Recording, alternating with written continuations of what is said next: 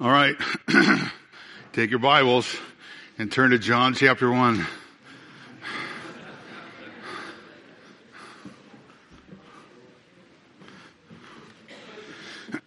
John chapter one. I'm going to read the first fourteen verses.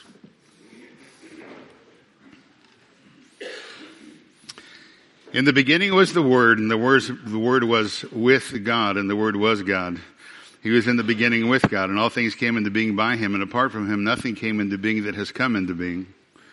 In Him was life, and the life was the light of men.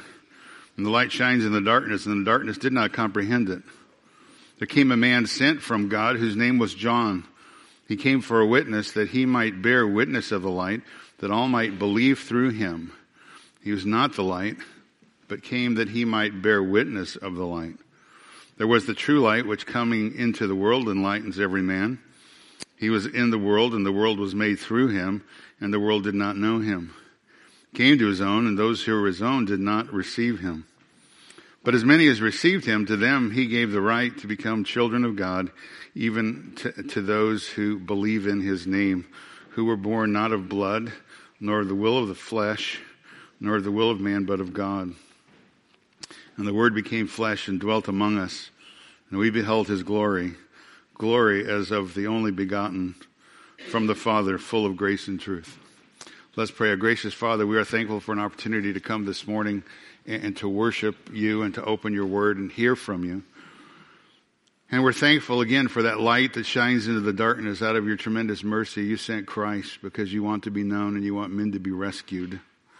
And so I pray, Lord, that you'd guide our time in your word, open our hearts to receive your truth, open the hearts of those who are here this morning that perhaps don't know you, and then for us who do know you, help our love for you to grow and increase as we see the tender mercy of you, our God, on display. And I pray these things in Christ's name.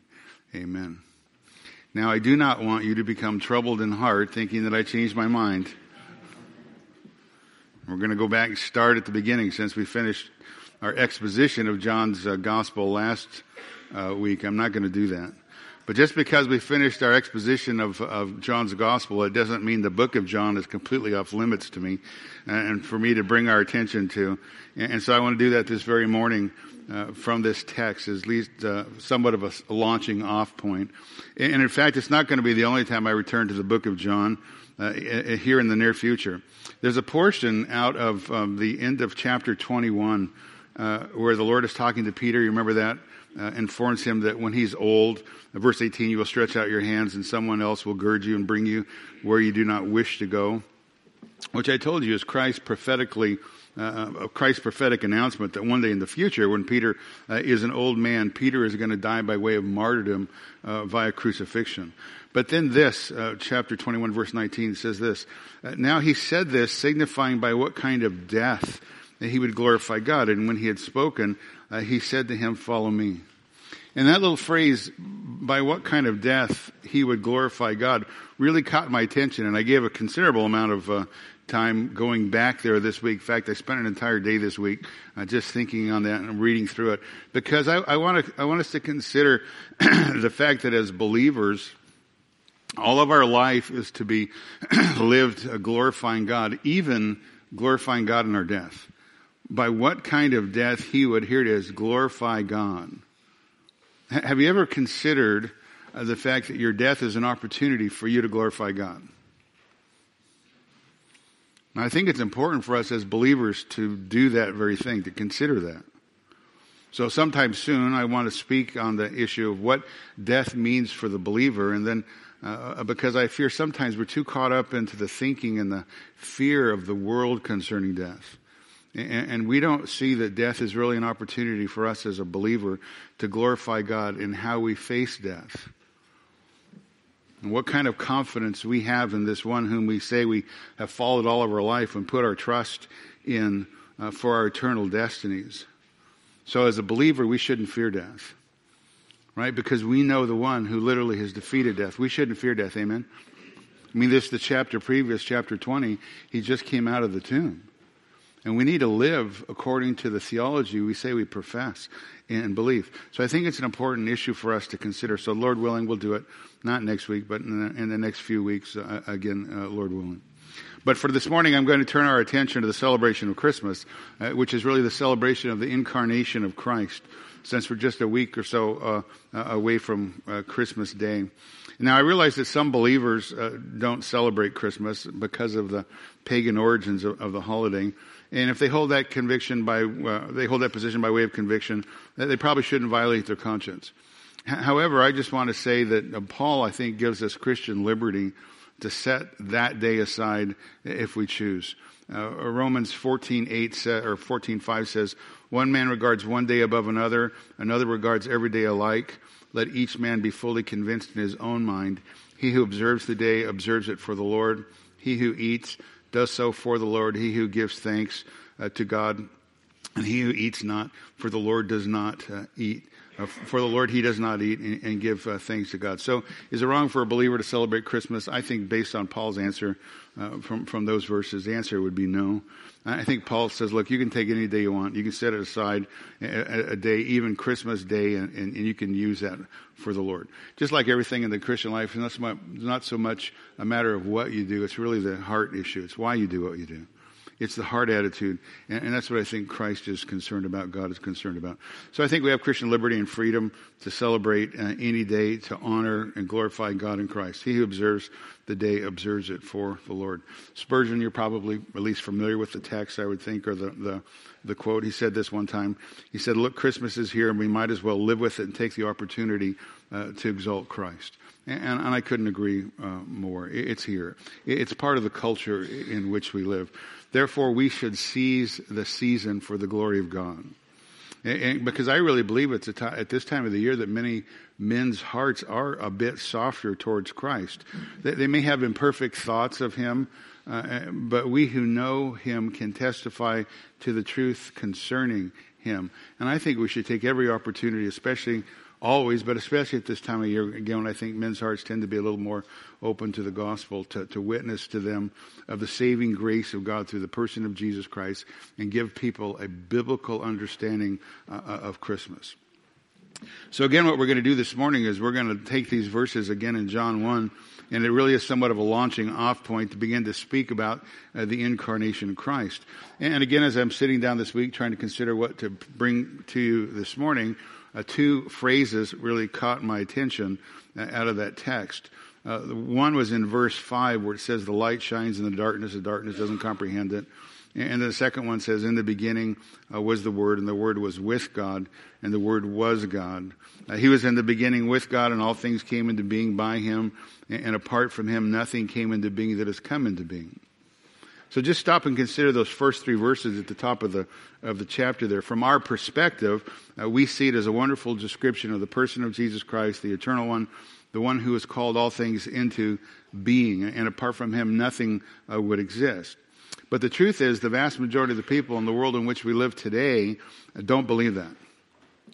The vast majority of the people that live in the world today, they reject the Word of God, and they have set themselves above God's Word.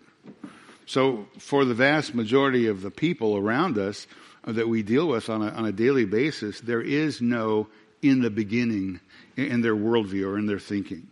Because again, the vast majority of people don't, in the world don't believe in God. The vast majority of people around us do not believe that God is the first cause of all things. Uh, the vast majority of people around us believe the lie of evolution that everything exists by the product of nobody times nothing times time. That equals everything.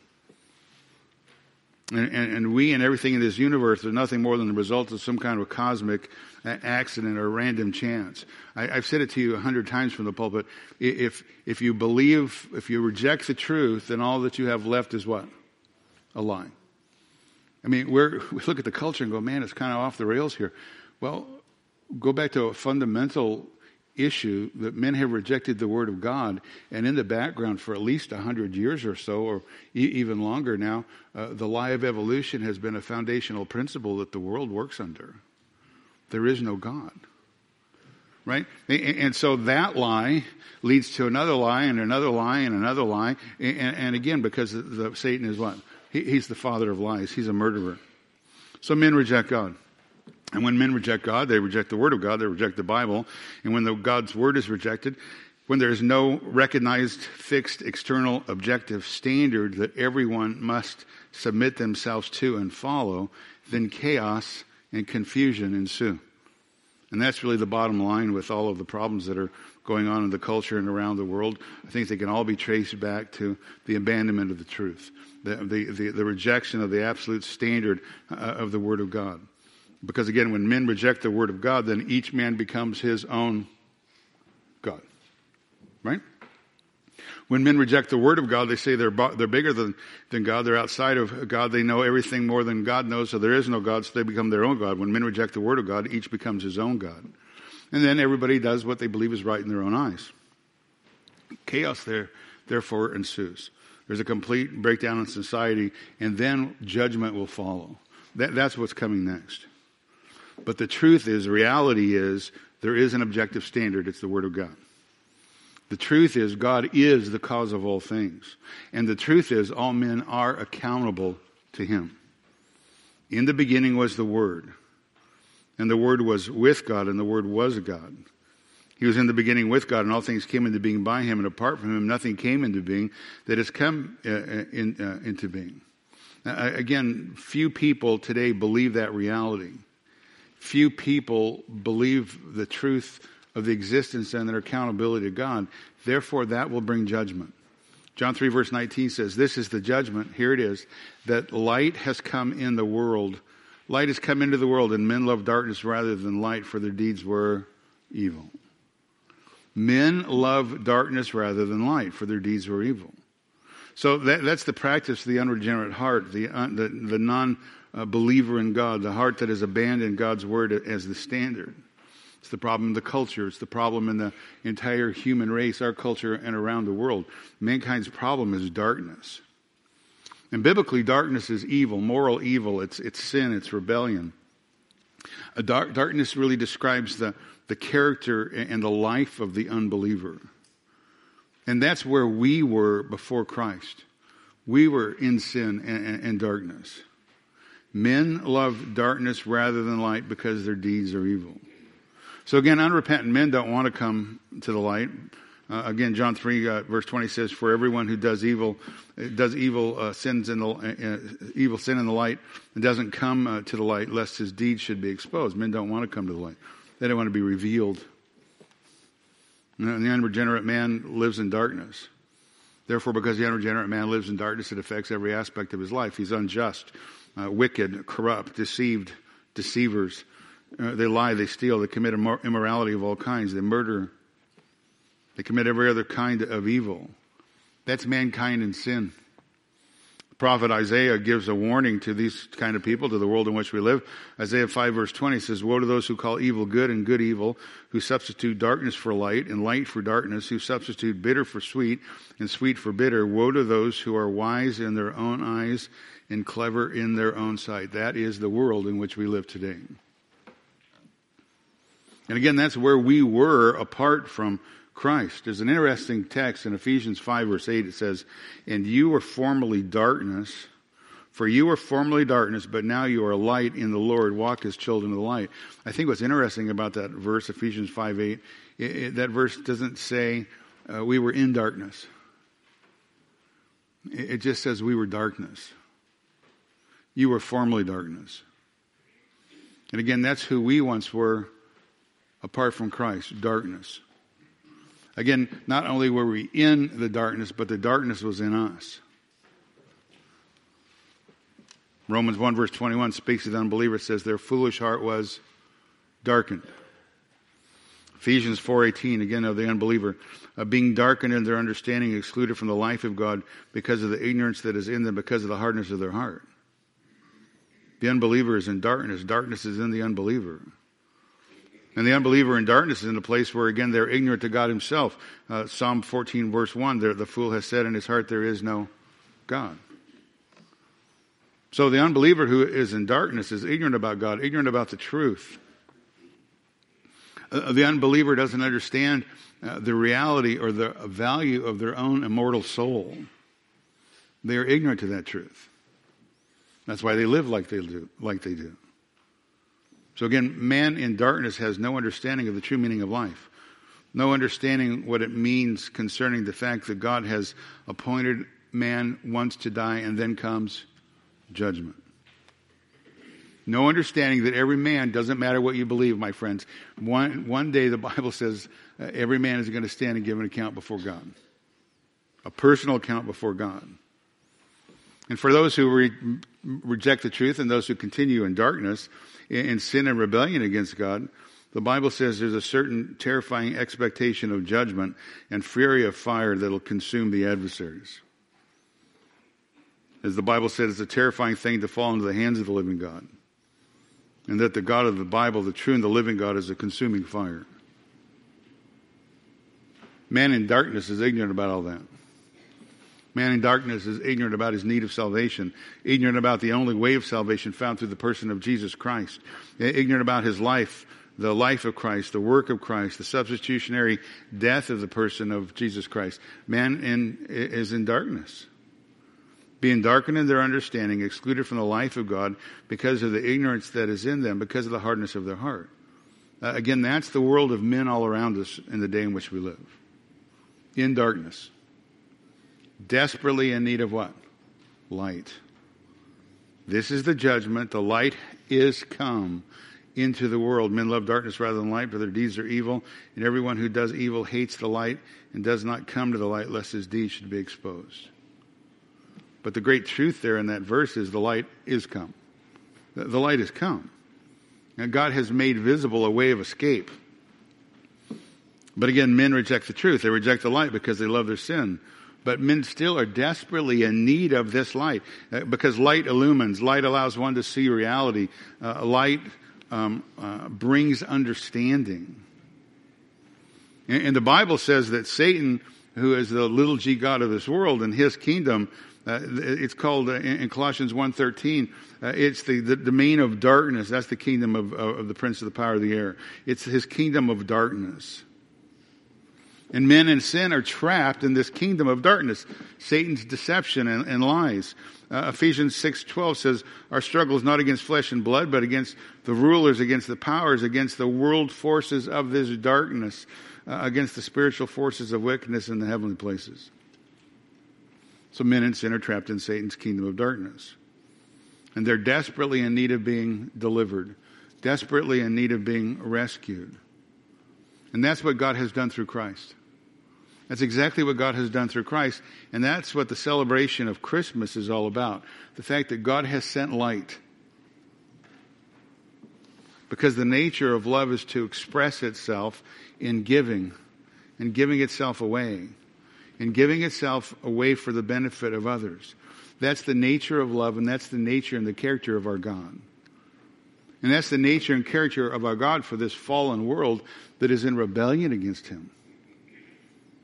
John three sixteen, for God so loved the world. He gave his only begotten Son, that whoever believes in him should not perish but have eternal life. For God did not send the Son into the world to judge the world, but that the world should be saved through him. That's the heart of God uh, for men in darkness. It's love. Again, based on his great pity, based on his great compassion and his mercy, he has revealed to men a way to escape the darkness. And he wants men to know that way. He wants men to know the light, and he wants men to know the person who is light, the one who will lead them out of the darkness. Now look down at verse six here, chapter one of John.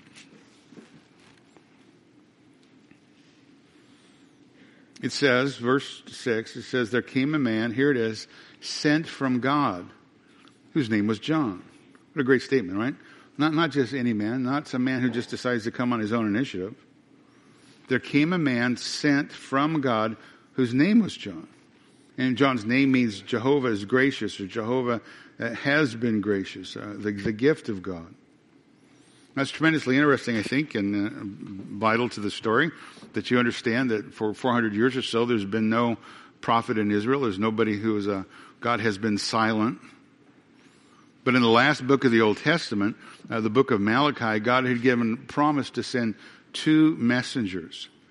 Malachi three one says, behold, I'm going to send my messenger, and he will clear the way before me, and the Lord whom you seek will suddenly come to his temple, and, and the messenger of the covenant in whom you delight. Behold, he is coming, says the Lord of hosts. Malachi four, verse five, behold, I am going to send you Elijah the prophet before the coming of the great and terrible day of the Lord. So God has promised that he's going to send two messengers, uh, an, an Elijah-like prophet who's going to go before uh, the Messiah. You, you see the same thing in the book of Isaiah, Isaiah chapter forty, verse three, a voice calling, clear the way for the Lord in the wilderness, make smooth the desert highway for our God. So there came a man sent from God, whose name was John, verse seven says, and he came for a witness, that he might bear witness to the light, that all may believe through him. He was not the light, but he came that he might bear witness of the light. Now, of course, we know this to be John the Baptist, right? Uh, Luke chapter one confirms that. I read it just uh, a while ago. Uh, John the Baptist, he's, he's the forerunner. He's the one who God has sent. He's the one who's sent from God to clear the way, to bear witness of the light. So again, it's it's confirmed by by uh, by an angel uh, to Zechariah. Go ahead and turn over uh, to to Luke one.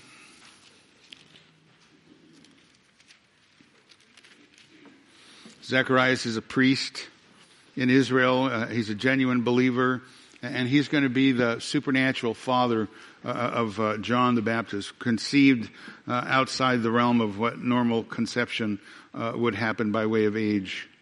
So Zacharias is performing his priestly duties. The angel comes and tells elderly Zacharias that he and his wife are going to bear a son. Luke chapter one, verse thirteen. The angel said to him, do not be afraid, Zacharias, for your petition has been heard, and your wife Elizabeth will bear you a son, and you will give him the name John. And you will have joy and gladness, and many will rejoice at his birth. For he will be great in the sight of the Lord, and will drink no wine or liquor, and he will be filled with the Holy Spirit while yet in his mother's womb. And he will turn back many of the sons of Israel to the Lord, their God. And it is he who will go as a forerunner before him. It is he who will go as a forerunner before him, in the spirit and the power of Elijah, to turn the hearts of the fathers back to the children, and the disobedient uh, to the attitude of the righteous, so as to make ready a people prepared for the Lord. So the son that is going to come, uh, this child whom God was going to, again, give, God's going to send, uh, he's going to announce the birth of the Messiah, the arrival of the Messiah. So men's hearts uh, are prepared. God says this, sends this forerunner in advance. And again, with this child who um, Zacharias is holding in his arms, is none other, will grow up to be none other than uh, John the Baptist. Now, I, I said it earlier, but uh, Zacharias and Elizabeth are old, probably in their seventies, maybe even to their eighties, well past childbearing years. They never had children. Luke one, verse eighteen, and Zacharias said to the angel, how shall I know this for certain? For I am an old man, and my wife is advanced in years. Verse nineteen. The angel answered and said to him, I am Gabriel, who stands in the presence of God, and I have been sent to speak to you and to bring you this good news. And behold, you shall be silent and unable to speak until the day which these things take place, because you did not believe my words, which shall be fulfilled in their proper time. So just as the angel declares, uh, Elizabeth conceives, uh, again, exactly as the angel Gabriel said she would. Now, when the time comes for Elizabeth to give birth, Uh, six months later or, or, or so, uh, uh, uh, or, or nine months after conceived, obviously, uh, God loosens his tongue, loosens Zacharias' tongue, and the Holy Spirit fills Zacharias. And he praises God and, and worships God and, and, and thanks him for his son John. And, and this song of praise of Zacharias starts in verse sixty-seven, goes uh, uh, almost all the way to the end of the chapter, verse seventy-nine. But before that happens, before we read that, Uh, there's uh, uh, six months into the pregnancy of of um, uh, Elizabeth, and the angel Gabriel comes again, but this time he comes to another woman, uh, a young woman named Mary, who's a virgin. And by the how, power of the Holy Spirit, uh, will have a child. Luke one, verse twenty-eight. And coming in, he said to her, Hail, favored one, the Lord is with you. But she was greatly troubled at this statement and kept pondering what kind of salutation this might be. And the angel said to her, "Do not be afraid, Mary, for you have found favor with God. And behold, you will conceive in your womb and bear a son, and you shall call his name Jesus. He will be great, and he will be called the Son of the Most High. And the Lord God will give him the throne of his father David, and he will reign over the house of Jacob forever, and his kingdom will have no end." Verse thirty-four, "And Mary said to the angel, 'Well, how can this be, since I am a virgin?' And the angel answered and said to her, 'The Holy Spirit shall come upon you, and the power of the Most High will overshadow you. And for that reason, the holy offspring shall be called the Son of God. And behold, even your relative Elizabeth has also conceived a son in her old age. And she who is called barren is now in her sixth month, for nothing will be impossible with God.'" Now over in Matthew one, you don't have to turn there, but the angel, the angel of the Lord comes and, and appears to Mary's betrothed, to, to uh, Joseph. Matthew one, verse twenty, "An angel of the Lord appeared to him in a dream, saying, 'Joseph, son of David, do not be afraid to take Mary as your wife, for that which has con- been conceived in her is of the Holy Spirit, and she will bear a son, and you shall call his name Jesus, for it is he who will save his people from their sins.'"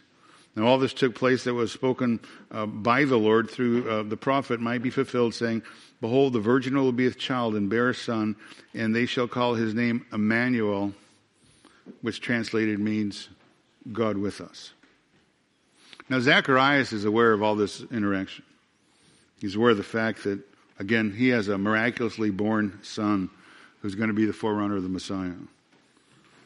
The Messiah, the one in whom all the hopes and dreams of the nation, the desires of the nation of Israel uh, have come uh, or are placed in, that they're looking forward to the coming of the Messiah, and, and that's all about to be realized. And he knows, Zacharias knows, that the Messiah is already being formed at this very moment in Mary's womb, for Mary had been staying with Elizabeth the last three months, and, and most certainly she must have told them of, of, of all of these events and her interaction. So now Zacharias is overflowing with joy. He's praising God. He realizes that God is at work. He realizes that God is beginning to uh, bring forth, at least in part, uh, the fulfillment of his promises made both to Abraham uh, and to David. Uh, for the salvation of his people. Now sometimes uh, the section that I'm about to read is known as the Zacharias Song of Salvation. Sometimes it's referred to as Zacharias Benedictus. It's a tremendous, we've gone a uh, portion of scripture, we've gone through it in great detail before. We just can't do that this morning because of time, but it's just a tremendously encouraging portion of scripture that points to the fact that when God speaks, he keeps his word. This is all a fulfillment of Old Testament prophecy. Now, Zacharias is an Old Testament uh, scholar. He, he's aware of uh, uh, uh, that he is now part of the most monumental event in redemptive history. He understands that the coming of the forerunner, the one sent from God, his son John the Baptist, is linked with the coming of the Messiah. And again, who's even now being formed in Mary's womb. He understands, listen, he understands that God is interfering in the affairs of mankind.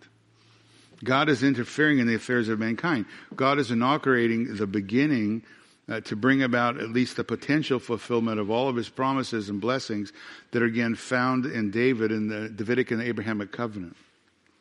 Again, covenants that were made with the nation of Israel but have overflowing blessing to, to the entire world, to the Gentiles of the world. And, and listen to what Zacharias says uh, of his infant son John. Look down at verse sixty-seven, Luke one, verse sixty-seven. "And his father Zacharias was filled with the Holy Spirit and prophesied, saying, 'Blessed be the Lord God of Israel, for he has visited us and accomplished redemption for his people, and has raised up a horn of salvation for us in the house of David, his servant.'" That's a, a reference to the Davidic covenant out of uh, two Samuel seven, two Samuel twenty-three, Psalm eighty-nine, and partially out of Isaiah nine. Verse twenty, or verse seventy. "As he spoke by the mouth of his holy prophets from of old."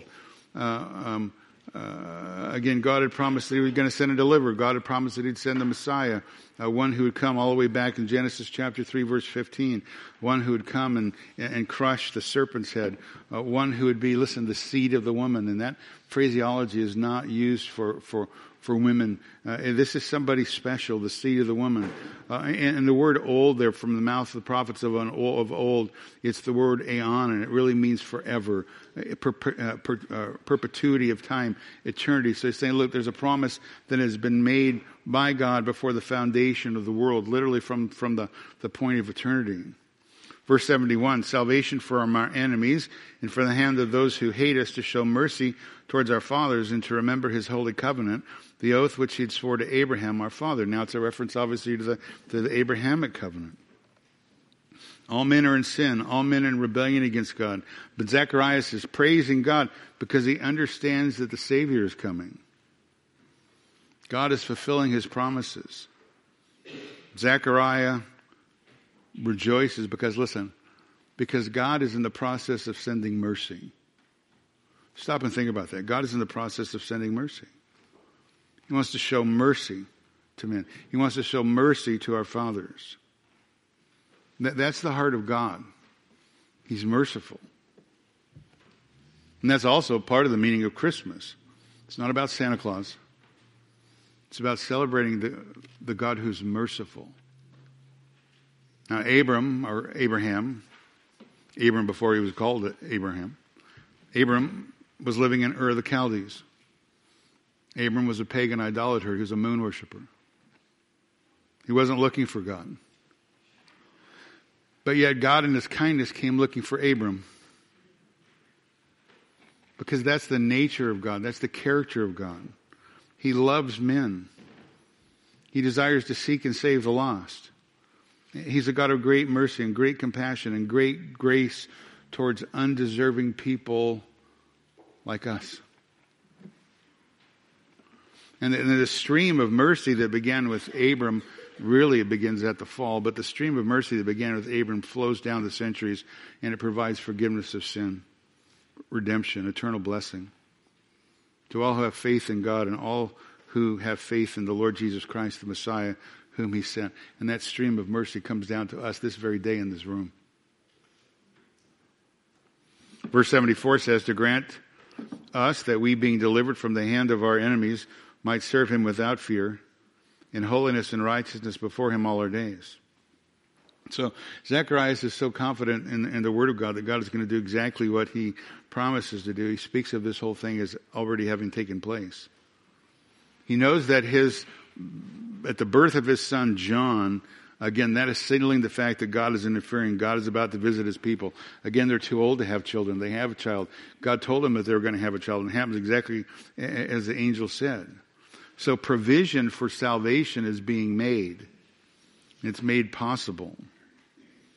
So Zacharias is praising God. He's thanking God for his eternal rescue operation that he's brought into time, and, and he, God promising to raise somebody up, somebody up um, whom the forerunner, his son, will declare his coming, but somebody who will come from David's line, uh, a greater son, one who will have a, an everlasting kingdom.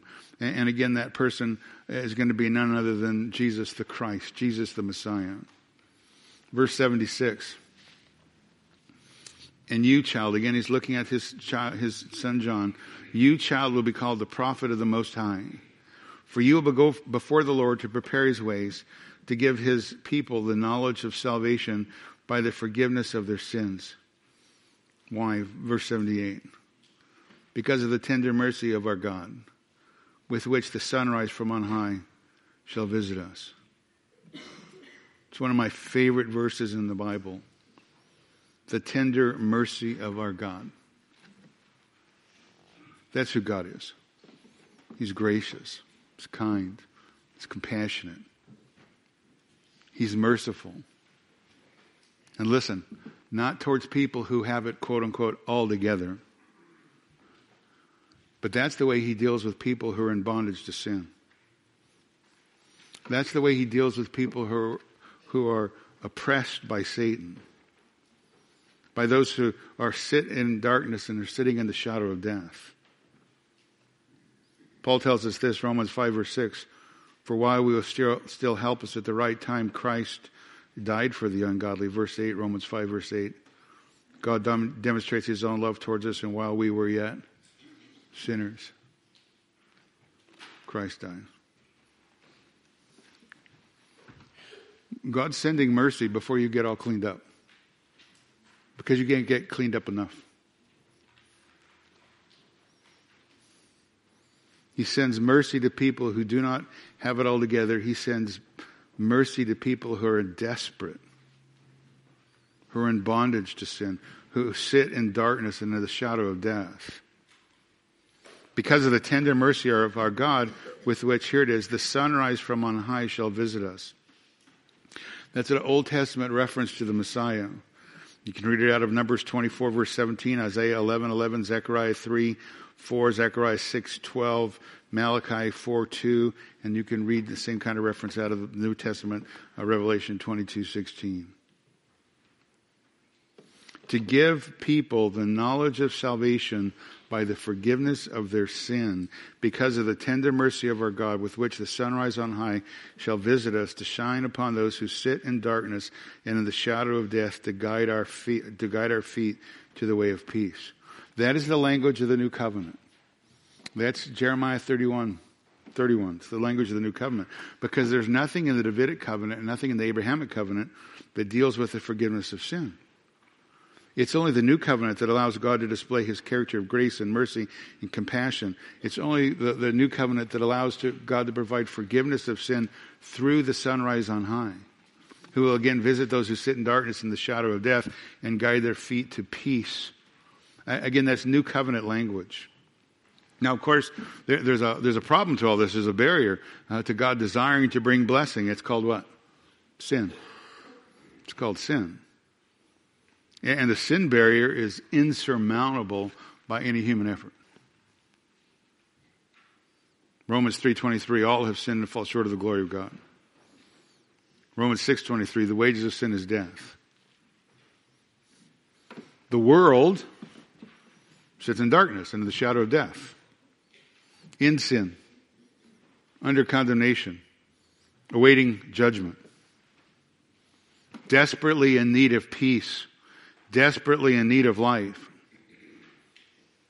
The world needs somebody who can come and stand in the gap between God's holiness and man's sinfulness.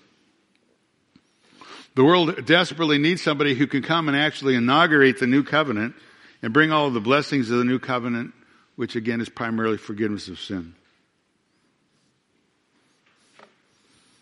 And you, child, will be called the prophet of the Most High, for you will go on before the Lord, prepare his ways, and give his people the knowledge of salvation by the forgiveness of their sins, because of the tender mercy of our God, with which the sunrise from on high shall visit us, to shine upon those who sit in darkness, the shadow of death, to guide our feet to the way of peace.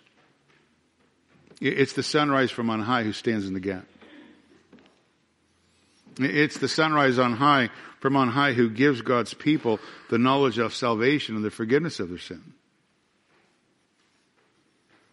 And again, this one who's the sunrise from on high, it's the Messiah, the day spring. The sunrise from on high, or really the sunrise out of or from heaven. It's the Messiah who comes from heaven. And Jesus repeatedly said that he came from heaven as a great light to those who sit in darkness in this world. Listen, to end the darkness in the souls of men. That's why Christ came. To end the darkness in the souls of men. To bring them light and truth and salvation, the light of salvation. Prophet Isaiah speaks of him in Isaiah chapter nine, verse one. He says, but there will be no more gloom for her who was in anguish. In earlier times, he treated the land of Zebulun, the land of Naphtali, with contempt. But later on, he shall make it glorious by the way of the sea, the other side of the Jordan, Galilee of the Gentiles. Verse two of that chapter, Isaiah nine, verse two. The people who walk in darkness will see a great light. And those who live in a dark land, the light will shine upon them. Isaiah goes on as he develops this. He, he gives a little more clarity to this one who is coming. Isaiah nine, verse six says, for a child will be born to us, a son will be given to us, the government will rest on his shoulders, his name will be called Wonderful, Wonderful Counselor, Mighty God, Eternal Father, Prince of Peace. There will be no end to the increase of his government of peace on the throne of his David and over his kingdom, to establish it and uphold it with justice and righteousness from then on and forevermore. The zeal of the Lord of hosts will accomplish this. Isaiah speaks of him further, or speaks of him again in chapter forty-two, uh, verse one. Uh, Behold my servant, this is God speaking through the prophet, Behold my servant, whom I uphold, my chosen one, whom I, my soul delights. I have put my spirit upon him, and, I, and he will bring forth justice to the nations. He will not cry out or raise his voice, nor make his voice heard in the street. A bruised reed he will not break, a dimly burning wick he will not be extinguished. He will faithfully bring forth justice. He will not be disheartened or crushed until he has established justice on the earth. Verse six, I am the Lord, I have called you in righteousness. I will also hold you by the hand and watch over you. And I will appoint you as a covenant to the people, a light to the nations, to open blind eyes, to bring out the prisoners from the dungeon and those who dwell in the darkness from prisons. Verse sixteen of uh, chapter forty-two, the book of Isaiah. I will lead the blind by the way they do not know, and paths they do not know. I will guide them. I will make darkness into light before them, rugged places into a plain. These are the things which I will do. I will not leave them undone. Isaiah forty-nine, verse six, again, the Lord speaking through the prophet says to the Messiah, I will make you a light of the nations, so that my salvation may reach to the end of the earth. Isaiah fifty-nine, verse twenty, the Redeemer will come to Zion, and those who turn from transgression in Jacob, declares the Lord. He goes on speaking again the coming of this uh, uh, uh, Redeemer, uh, the light of the uh, of the world. Isaiah chapter verse sixty, verse one, Arise and shine, for your light has come, and the glory of the Lord has risen upon you. For behold, darkness will cover the earth, and deep darkness the people. But the Lord will rise upon you, and the glory will appear upon you. And nations will come to your light, and kings to the brightness of your rising. He goes on and actually talks about the millennial kingdom, and he talks about eternity in the New Jerusalem, verse nineteen of that passage. No longer will you have the sun for light by day, and brightness, or, or, nor the brightness will the moon give you light, but you will have the Lord for an everlasting light, and your God for your glory. Your sun will be set, your, your sun will set no more, neither will your moon uh, wane, for you will have the light of the Lord as an everlasting light. The days of your mourning will be finished. Then all your people will be righteous. They will possess the land forever. The branch of my planting, by this work of my hands, this I will be glorified. Because of the tender mercy of God. Right? Because of the tender mercy of God, from which the sunrise on high is going to come and visit personally. And of course, the prophet has been speaking, Isaiah and the, John, uh, Zechariah is speaking here of the tender mercy, speaking about the Lord Jesus Christ, the one who now is in the womb of the Virgin Mary, the promised one, the child who will be born to us, the son given. And the government will rest on his shoulders, and they will become called Wonderful Counselor, Mighty God, Eternal Father, the Prince of Peace. Again, because of the tender mercy of our God, with which the sunrise on high will visit us, to shine upon those who sit in darkness and the shadow of death. God has a great, compassionate heart for mankind. He's promised to send one who will lead them to peace, a light to lead people to peace, to salvation, and to the person of peace, the Prince of Peace. And again, that's what Christmas is about, when you have a proper understanding of it. It's about this light that has come. It's about the coming of the Lord Jesus Christ, who's a light into the world. Now go back to John chapter one.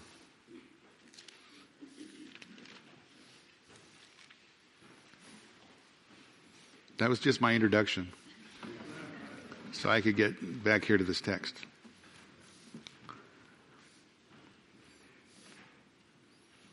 So John opens his gospel again, you understand, from all eternity.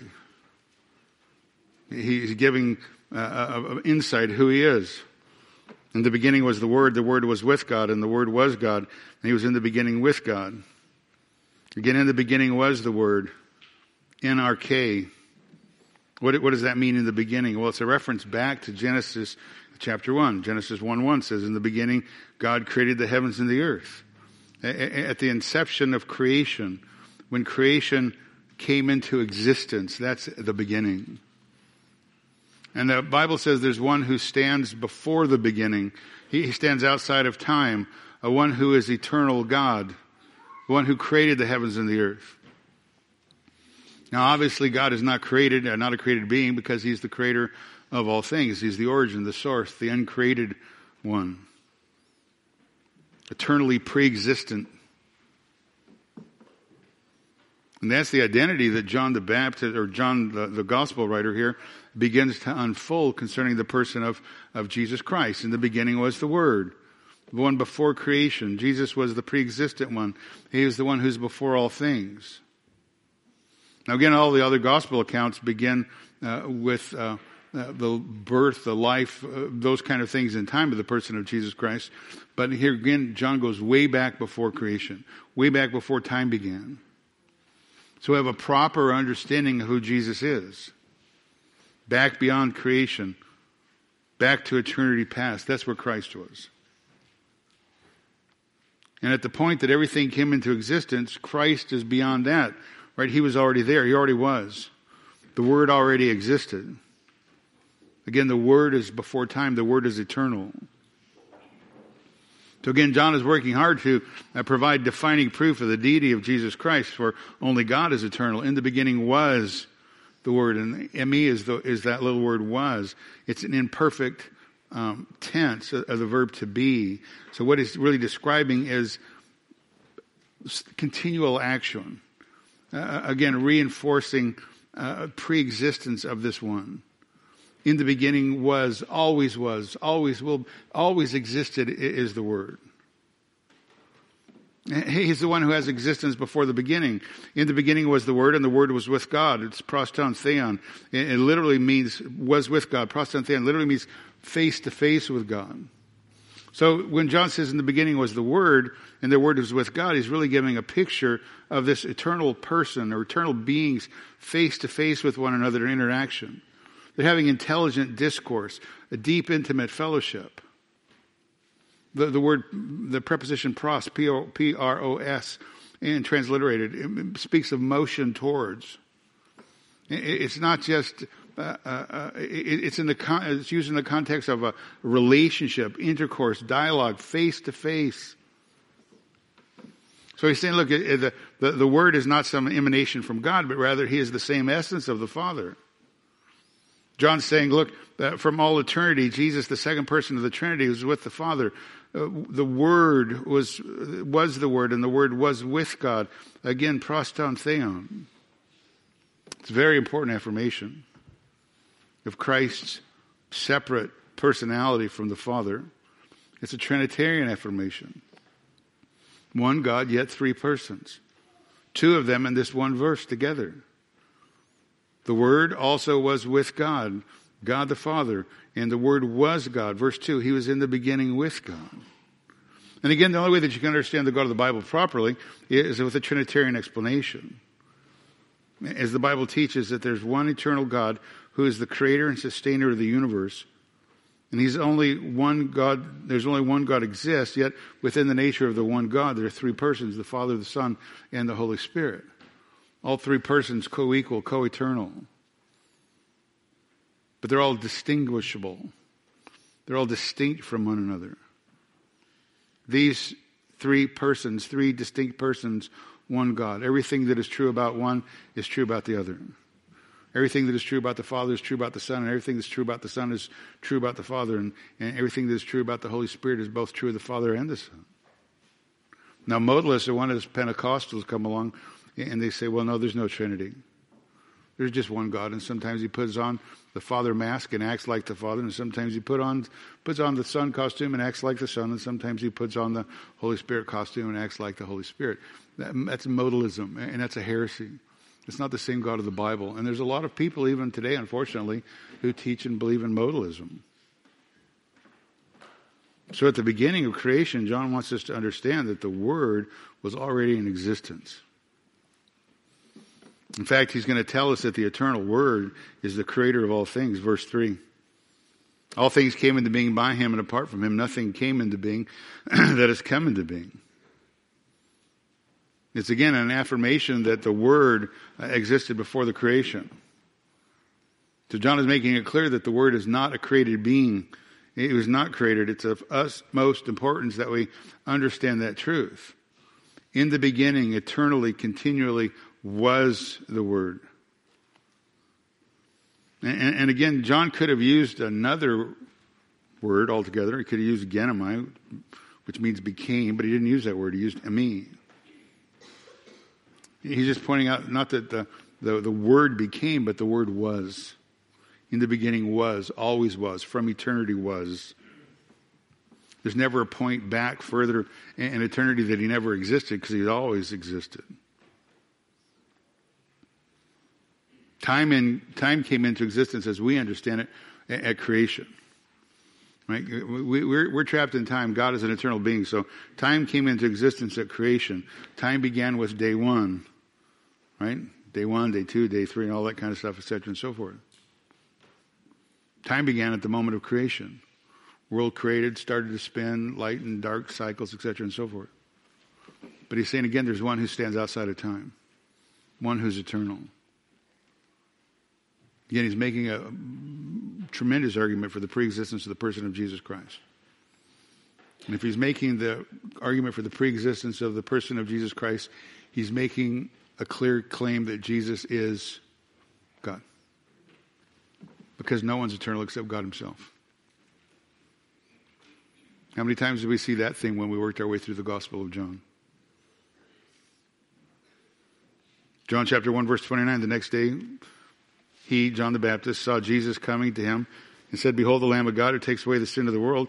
This is on behalf of the one whom said, after me comes a man who has a higher rank than I." Listen to these words. "For he existed before me." Although John the Baptist was born six months before Jesus. Here's the one who existed before me. John three and thirty, John the Baptist speaking about Christ.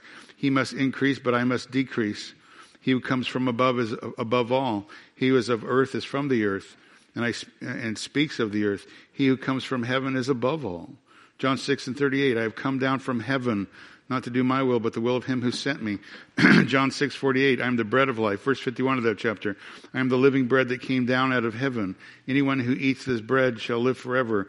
John sixteen twenty uh, twenty-eight, "I came forth from the Father. I have come into this world. I am leaving the world and going to my Father again."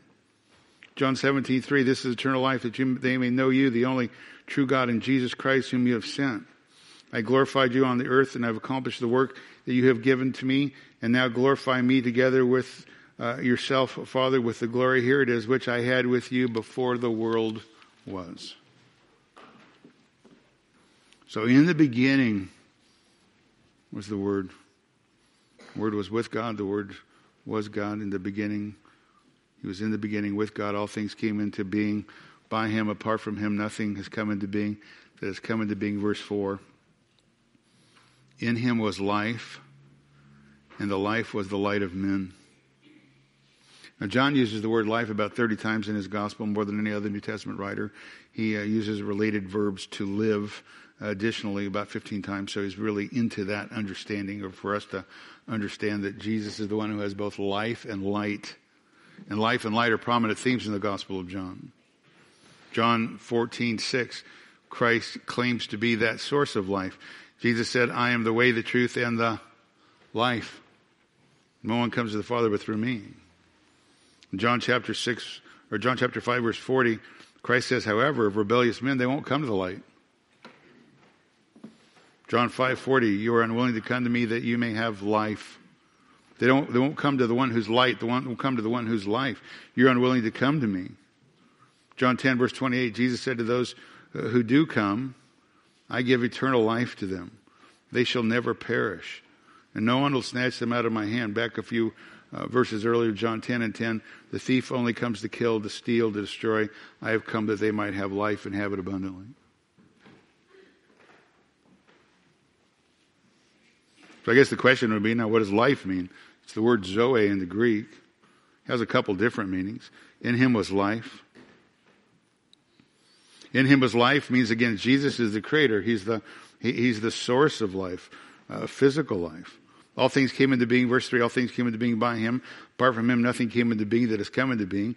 In him was life. Uh, again, physical life comes from God. And it comes actually from the Lord Jesus Christ. Uh, again, our physical life comes to us from Christ. He's the source of that life. And again, it points to, back to the fact that, again, he is the creator. He's the source of everything and everyone who lives. However, as the Gospel of John unfolds, that word life kind of takes on a little bit of different meaning. He's not just speaking about life, but uh, and Christ's role in creation, but he begins to increasingly speak about the need of spiritual life. Points to the fact that Jesus is not only the source of our physical life, but he's the source of our spiritual life. That would be we who repent and believe upon him. And the life that God gives us through Christ, again, is not merely earthly, but it's eternal. And the one who has eternal life, Christ says, you can never be lost. It's abundant life, even in the midst of circumstances in a fallen world. I've told you many times that eternal life is not just qu- uh, quantity as, as in length, but eternal life in the Bible really means qualitative different, a qualitative change. Just like the difference from going from death to life. A qualitative change. Because that's exactly where we were apart from Christ on a spiritual level. We were all dead in trespasses and sins. We were darkness. And the Bible says, although we were dead in trespasses and sins, by nature, object of God's wrath, as everyone else in this fallen world. Because of grace, God's great love for us, because of his rich mercy, he's made us alive together with Christ. By grace, he has saved us and seated us with Christ uh, in the heavenlies, as it says in Ephesians two. Men in sin need life. And we find life again alone in the person of Jesus Christ. In Christ we're alive. And John wants us to know that. John wants us to know that Christ is offering, instead of living miserable lives in a fallen world as we do apart from God and a apart from Christ, always complaining, always struggling, there's new life available for men who repent and place their faith in him. There's new life, joyful life, full, exuberant life, hope, peace, blessing. Even in the midst of the difficulties of living in a fallen world. That, that's the abundant life that Christ offers to men. That's the kind of life that, that Christ offers to men who would believe. So again, when Christ says phrases like, I am the bread of life, he's saying, look, I'm the only one who can satisfy your hunger. I'm it. And he says he's the water of life, or it means, means he quench, quenches our, our deepest thirsts. In him was life. Continually, eternally. Life. It's interesting that there are three uh, major illustrations in, in the uh, gospel accounts that show that life that was always in Christ evident. In him was life. Over in Mark chapter five verse twenty-two, uh, it was the daughter of Jairus. Uh, she was twelve years old. She'd uh, been dead. She died. She was only dead a few minutes when the Lord reached her in her father's house, but she was dead. Lifeless. Perhaps still fair to look at because the corruption hadn't taken place. But she's dead. And Jesus compassionately takes the hand of this young girl and speaks to her and tells her, arise. She does that very thing. Over in Luke seven, verse eleven, Jesus comes to a village called Nain, and their people were carrying a young man. They were taking him on his way out to bury him.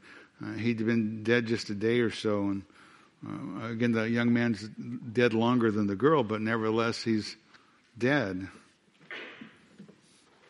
His life was extinguished.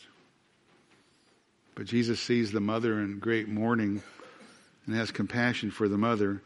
And he touches the coffin that the young man is in and says, young man, arise. The dead man sits up. Then, of course, you go over to Luke or to John chapter eleven, story of Lazarus. He's been dead for four days in the grave. The sisters warn the Lord not to roll away the stone because the stench is going to be too much. The corruption had reached the point that it would have been offensive. And Jesus, again, out of a heart of compassion, calls to Lazarus, come forth.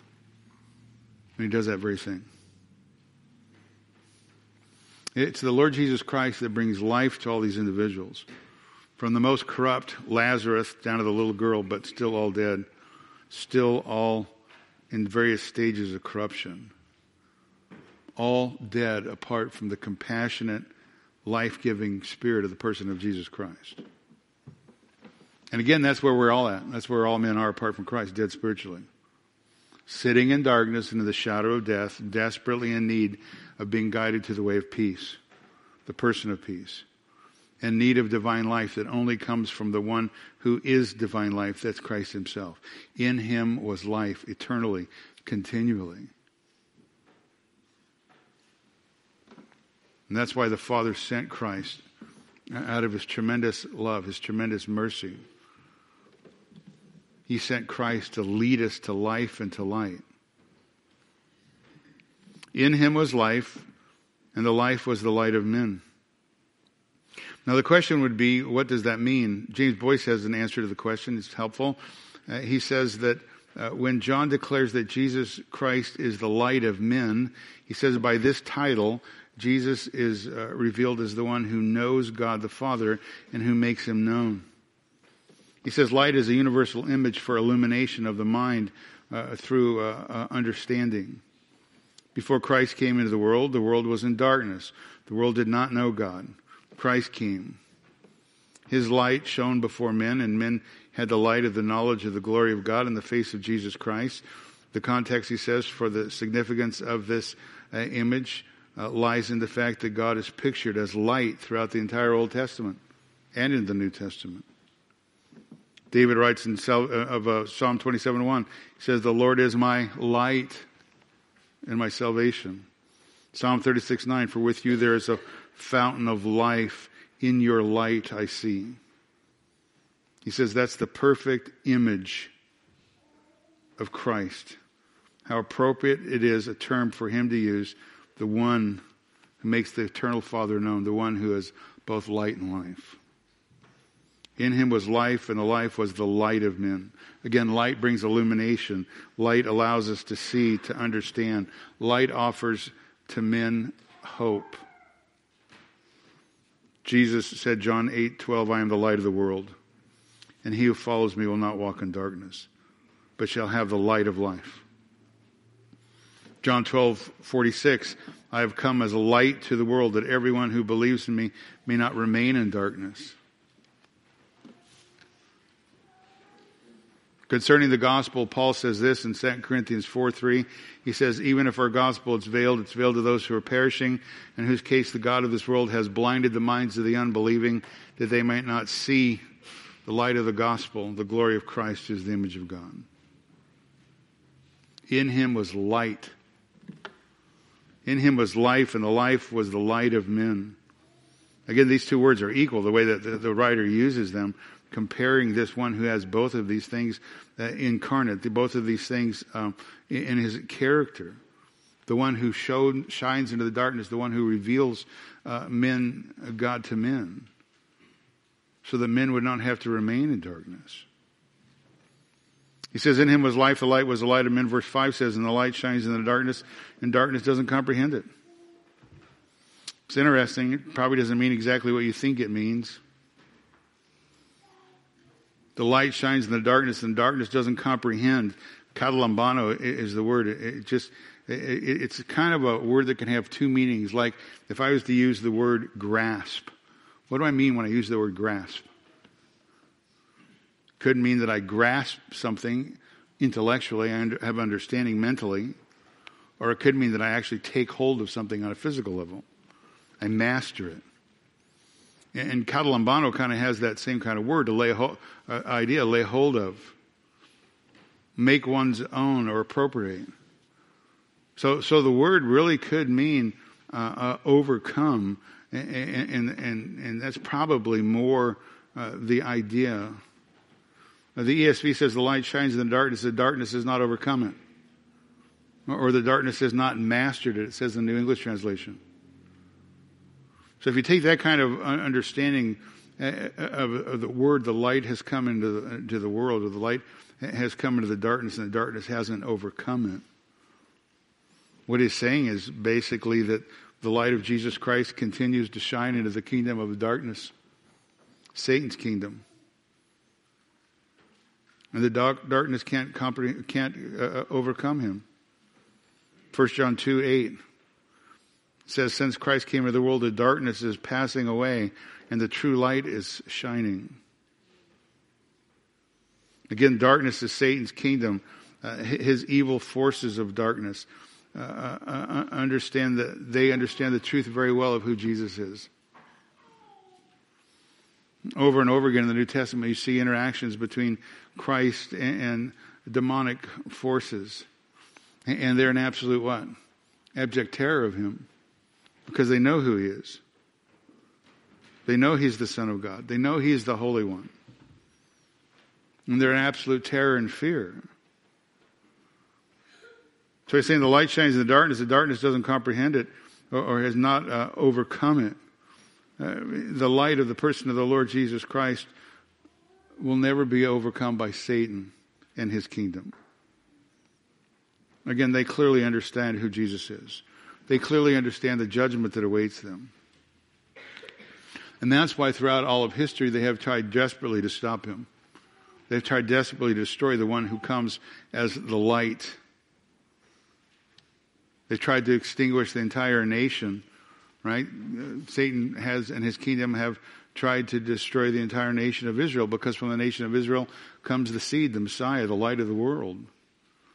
They tried to, Satan and his forces tried to destroy uh, the Christ when he came at his birth, uh, killing uh, all the newborn male children, two years and younger. Uh, this kingdom of darkness is trying to block out the kingdom of light, but it'll never over- overcome it. It's all futile. And towards the end of uh, uh, Christ's earthly ministry, Uh, then he puts into the uh, mind of Peter, maybe we will try to keep you from the cross, because perhaps now a little bit of clarity of understanding has come that Satan and his kingdom of darkness is in a whole lot of trouble. God forbid that you should go to the cross, and Satan, uh, Jesus says to Peter, what? Get behind me, Satan. There's this eternal battle that's going on. And again, the light is not going to be overwhelmed by the darkness. The darkness is going to comprehend. The darkness is going to uh, continue to go forward and, and conquer. John Phillips, in his paraphrase, says it like this: the light shines in the darkness, and the darkness has never put it out.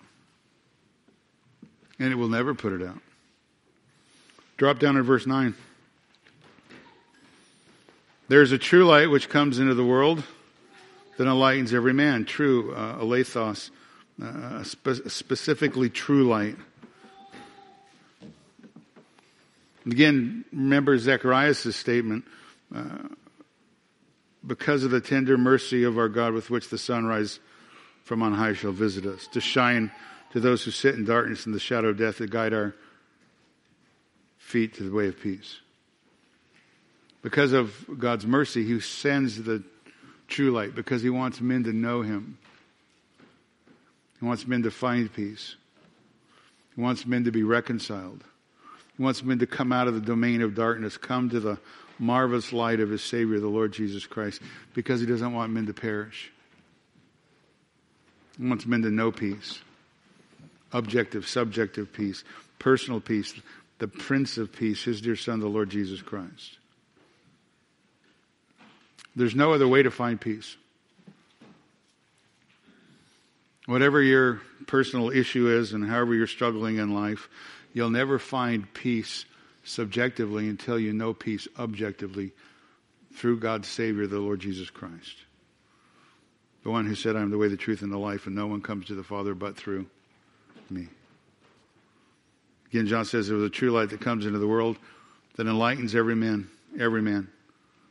Uh, there's a true light that comes, and, and God has made way possible and open and visible of rescue. The glory of Christ is available for all to see.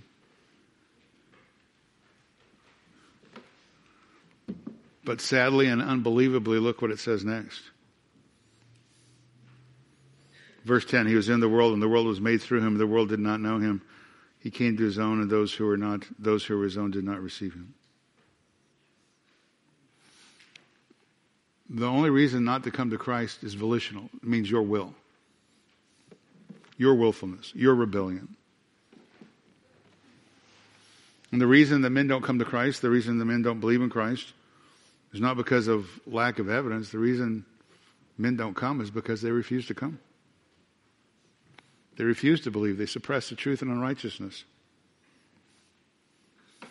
There's no excuse for spiritual blindness because God has sent the light, desires men to come. This is the judgment. The light has come into the world. Men love darkness rather than light, for their deeds were evil. For everyone who does evil hates the light and doesn't come to the light, lest his deeds should be exposed.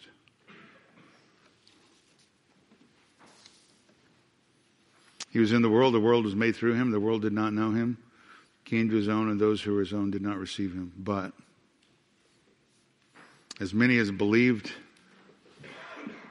as many as received him, to them he gave the right to become children of God, even to those who believe in his name, who are not, who are born not of blood, nor of the will of the flesh, nor the will of man, but of God. Here it is, verse fourteen. And the Word became flesh and dwelt among us, and we beheld his glory. Glory is the only begotten of the Son, full, only begotten from the Father, full of grace and truth. That's what Christmas is about.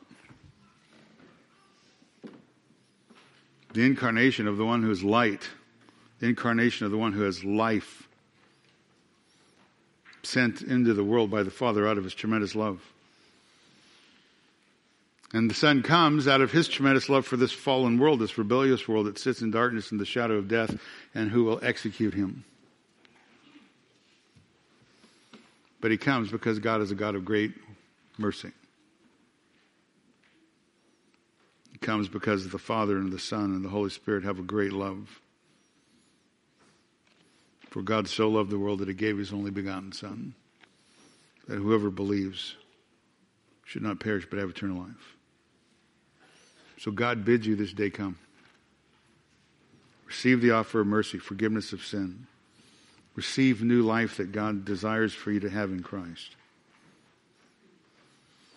And that reconciled relationship, that life that God desires for you to have, to be a personal recipient of, now brings you into the Father's family. You're now forever taken out of the category of enemies and strangers and aliens. You're brought into the Father's house, and the Bible says the most wonderful, great, good news, that there is now, therefore, no condemnation for those who are in Christ Jesus. He bids you come. Come from darkness. Come to life. Come from darkness. Come to light. Come from death. Come to light. Because Jesus Christ is the light that God sends to mankind. Our Father and our God, we're thankful for this look at the one whom you promised to send from the Old Testament, really from eternity past, because of your great love for rebellious men and women like us, because your compassion and your mercy is greater than our rebellion. And we're thankful for the truth of the Word that has brought us out of darkness uh, into light. I pray you'd use your Word to encourage the hearts of your people and challenge those who do not know the Savior this morning. I pray in Christ's name. Amen.